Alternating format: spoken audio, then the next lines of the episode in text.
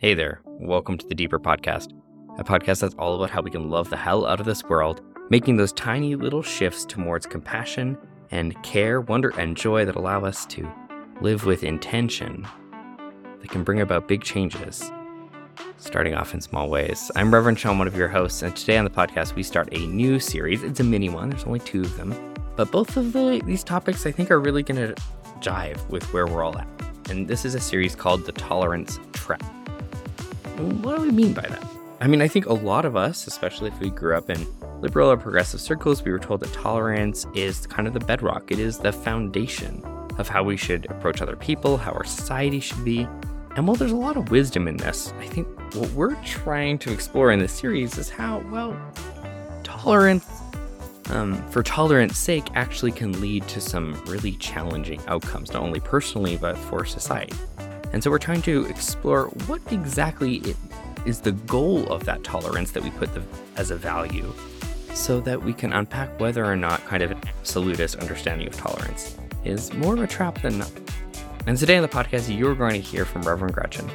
And she's sharing uh, a talk today about her struggle with tolerance and boundaries for people who hold different beliefs than her, how that relates to being a faith that is built on the idea of diversity of thought.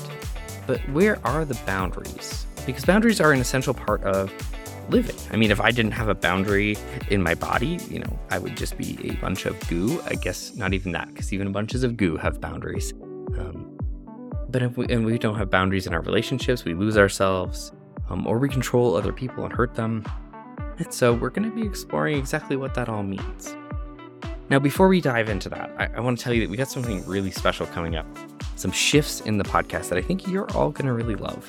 Um, and so, if you want to make sure to be the first to hear about it, because we're going to have some sneak previews, just want to make sure that you know uh, that we'd love to get to know you. So, if you go to foothillsuu.org/slash podcast survey, just fill out a little bit of information about yourself, and you'll be the first to know about this upcoming shift in what is happening with this podcast. I'm super excited about it.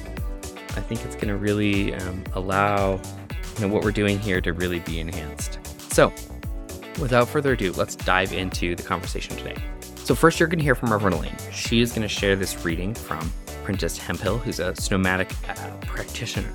And then it's going to go right into Gretchen's talk, in which she's going to be sharing about her experiences with boundaries. Our reading this morning is On Boundaries by Prentis Hemphill. For me, there is a big love that exists regardless of me, which means there are people I have boundaries with that I'm like, I don't know if I love you, but there's a big love or an intactness. I want to remain intact and want other people to remain intact. For me, that has to do with love. It might not be that I love you in the sense that I love my nephew, but I want everybody's sovereignty over themselves. And my boundaries are going to exist in places that allow us to have our sovereignty. Boundaries give us the space to do the work of loving ourselves. They might be actually the first and fundamental expression of self love. They also give us the space to love and witness others as they are, even those who have hurt us. We actually don't have much information about how to be with our own boundaries and when I work with clients, I have to say, it's not like you're going to identify a boundary and be like, oh, this feels so good. That feels so great. I held that boundary and it was awesome. It is the opposite. Love doesn't always feel like a weighted blanket and hot cocoa. Sometimes it feels like withdrawal. Boundaries and shame are all tied up together. And the reason it is hard for you to hold boundaries is because you feel shameful to hold boundaries where you need them. But really, it is a very loving act to have boundaries. I'm guessing we all have the, that one friend. Maybe yours is from high school, or maybe they aren't a friend for you, it's somebody in your family. My one friend I met in seminary. He was a Lutheran, but not the progressive kind. We were sincerely friends, though. He was smart and interesting and very dedicated to his conservative faith. And every so often, he would compare that faith to mine, specifically by noting how we Unitarian Universalists, or liberals more generally, are such hypocrites. Because we say that we are open to everyone, but really we just mean we're open to people who think like we do. We say we're open to all ways of thinking unless you believe being gay is a sin, for example. Or we say we are welcoming of all except those who would say there's only one true God or one religion in Christ. When that happens, he'd say, we become just as fundamentalist as he is. Now, he would say these things in a kind of offhand mark way, but he, he meant them. There was, from his perspective, a fundamental problem with our way of doing religion. I mean, beyond the fact that we're heretics who are going to hell. the problem starts with universalism, which is one of the two heresies at the core of our faith. Universalism is that premise that there is no one outside the circle of love. Like Prentis Hemphill said in the reading, a big love is present for all of us equally, unconditionally. Everyone is in, no exceptions. Some would call it God's love but you don't have to. I was thinking it's also like in the, the meditation song, some would call it loving kindness. It's that sort of love that has not much to do with your behavior or your beliefs, your circumstances, or your choices. Universalism is why we affirm inherent worth, inherent, gift, a given. You might call it grace.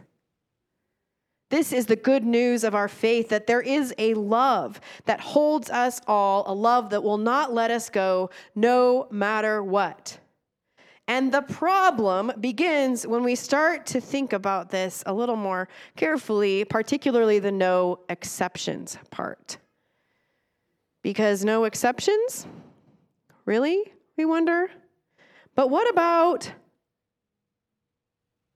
now, before 2016, when I'd say that, most people would say, but what about Hitler? Just the go to, what about? No exceptions, but what about Hitler? But more often, since 2016, I've heard, but what about Trump? Right. Leading up to the election, I never thought twice about speaking out against Donald Trump. As a queer woman and parent to a biracial daughter, his xenophobic, racist, misogynist comments felt to me intensely personal. Like he was coming for me and my family, and being against him and his way of bringing out our worst possible instincts felt to me like fighting for my very right to exist. Even more, as a Unitarian Universalist minister, his flagrant embrace of violence his racist dog whistles, his anti democratic impulses on their face appear to me impossible to reconcile with Unitarian Universalist principles, which, among other things, include a promise to work for peace in one world community, for justice and equity for all, and for democracy as a universal practice. The night after Trump was elected, we held here at Foothills, right here, an emergency Vespers service so we could grieve together. And the year after his election, we saw a huge new an influx of new members. We called it the Trump bump. now, before Trump, I was more cautious to make space for all kinds of voters, whether in my preaching or in our shared ministry together. But Trump just felt different. It wasn't about politics or partisanship. It felt more like a matter of morality and about faith.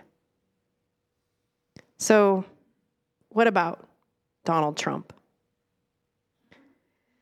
Despite everything I've just said, I've actually never felt confused about Trump being in, not out, of the circle of the big love. I might find his words, his tactics, his policies reprehensible, but that does not mean he no longer has an inherent worth, even if it is sometimes obscured. Because I believe the big love exists, regardless, which means I trust that all people are loved which also means I don't necessarily have to be the one to generate that love. I don't have to be the one doing the loving. But I do need to act with the understanding that all people are inherently worthy of love and all people are held in love. Even if I don't understand it or feel it personally, I need to trust that it is true, treat people assuming that they are loved just like every other person, including me. So, this is how I think about Donald Trump or any other person you might come up with. He's just like the most visible, but really, we could come up with what about, but what about, but what about? It's how I think about my friend's cruel ex husband. And it's even how I sometimes think about the girls who were mean to my daughter in fifth grade. Some days, it's even how I think about myself. Like, I don't need to figure out how to love myself all the time because instead I can just trust that I am loved. I am held in love. And it's a love that no matter what will not let me go. Now, so this helps address some of what my friend would ask me about, but it doesn't really get at the bigger issue that he's pointing at, which is less a matter of Trump or others like him being worthy of love and more about the ease with which we held that Vespers service that night in November or showed up as a church at protests about his policies. It's about the people who weren't grieving, but were actually celebrating. It's that question of whether these folks can also be held in this community, tolerated within our faith that we say is built on tolerance. And if not, is that, as my friend would say, hypocritical? These questions get at the boundaries of our community. Communities have boundaries too. In a community, it's a matter of who belongs and who does not, and why. As Charles Vogl says in his book, The Art of Community, a boundary is the recognized demarcation between insiders and outsiders. The boundary should be more about making the inside space safe for insiders than it is about keeping outsiders out. When there's a boundary, insiders feel more confident that they share values and that they understand one another better. For example, a few months ago, we held here a small group for grandparents who were trying to understand gender. And a boundary for being a part of that group is you needed to have a grandchild who was themselves exploring gender, and you needed to sincerely yourself be trying to understand gender. If someone tried to attend that didn't have a grandchild, or who was not at all trying to understand, but actually was kind of judgmental or closed off, it would significantly decrease trust in the group, make it feel unsafe. Boundaries are the way we define what we're willing to say yes to, what we say no to, who we say yes to, who we say no to. They are the good walls that we put up, grounded not in fear or hatred, but in love. As Prentis Hemphill writes, boundaries give us the space to do the work of loving ourselves. They also give us the space to love and witness others as they are. Now, in community, boundaries are rooted just in shared values, in common interests, and often in behavioral expectations. which is why boundaries are usually one of the first things that newcomers are trying to feel out was they're trying to get to know foothills even though they don't usually come in and say tell me about your boundaries. But they want to know what are those shared values? What's expected? If they'll fit in? What beliefs are welcome? What identities? What cultures? What abilities or practices, what emotional states. I mean, seriously, you won't believe the number of people who apologize to me for crying in church. Because, I mean, obviously, crying is not appropriate in every relatively public space, but it is definitely fine here. I always think church is a very good, safe, and appropriate place to cry, in case you're wondering. Crying isn't one of our boundaries. But that doesn't mean we have no boundaries. Even a faith like ours that help, hopes to be extremely open and accepting, and who affirms a big love that holds everyone and everything, and who sometimes even declares, We welcome everyone, even we have boundaries of who belongs and who does not. After all, as Vogl says, if everyone in the world belongs in your community, this means your community cannot be distinguished from no community. Some of you have heard me say before that instead of we welcome everyone, we would do better to say we welcome everyone who welcomes everyone. This is an explicit boundary that would recognize our shared value of welcoming everyone and our shared values of diversity, acceptance, and yes, tolerance. By saying we welcome everyone who welcomes everyone, we recognize that these values require us to limit acceptance wherever acceptance is limited, and to limit diversity wherever diversity is limited, and to limit tolerance where tolerance is limited. This is actually what philosopher Karl Popper described in his 1945 book called The Open Society and Its Enemies. He described it as the tolerance paradox. He writes Unlimited tolerance would lead to the disappearance of tolerance. We should therefore claim, in the name of tolerance, the right not to tolerate the intolerant. If we extend unlimited tolerance even to those who are intolerant, if we are not prepared to defend a tolerant society against the onslaught of the intolerant, then the tolerant will be destroyed and tolerance with them. The tolerance paradox. Now, Popper was careful to clarify that intolerant ideas need not be entirely suppressed as long as they were truly just ideas and not stirring up what he called a fervor of intolerance. I appreciate his caution because the flip side of being intolerant of all intolerance is a community where none of us are able to learn or grow. Because, I mean, the only way that growth happens is through exposure to different ideas, ways of thinking, which means that sometimes those of us who value tolerance must also sometimes be tolerant of intolerance. I'm thinking here specifically of my parents, maybe some of your parents, many other people's parents, who were initially for a while not so tolerant, let alone embracing of my queer identity. But over time, they've become not just tolerant, but great champions of LGBTQ rights and equality. And the only way that this change was possible was because my partner and I were, for a time, tolerant of their intolerance. Now, let me pause here to acknowledge that this is the most I've ever said tolerance in a sermon ever. it's actually a word, it kind of, it, it, was a really popular word. Those of you that have been Unitarian for a while, you know, it was a word that we used a lot for a long time, but then it kind of fell out of favor because we realized that the word tolerance sort of implies a lower bar that we hope to surpass. We don't want to just tolerate people, we want to accept them, even embrace them.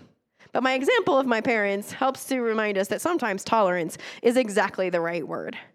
Because I wasn't looking to accept my parents' homophobia, I was not looking to embrace it, but it did matter that I was able to find a way to tolerate it.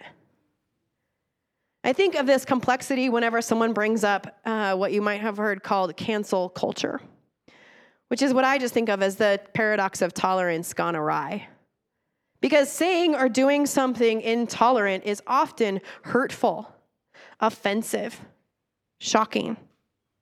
It can feel like a betrayal, especially when those words come from someone you consider a leader or a role model, an ally or a friend. And a natural reaction to that kind of betrayal, or at least what has become overly common in our culture, is to call out someone when they express something that seems intolerant or even shun them.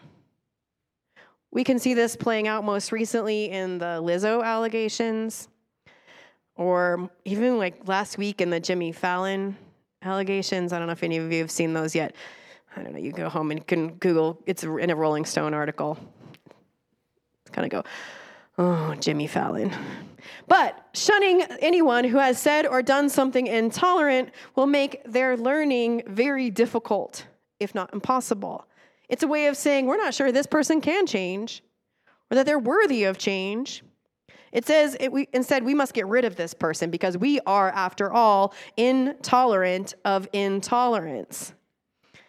But just like we believe in diversity, we also do believe in change and the truth that this is not the end of the story, whatever this is.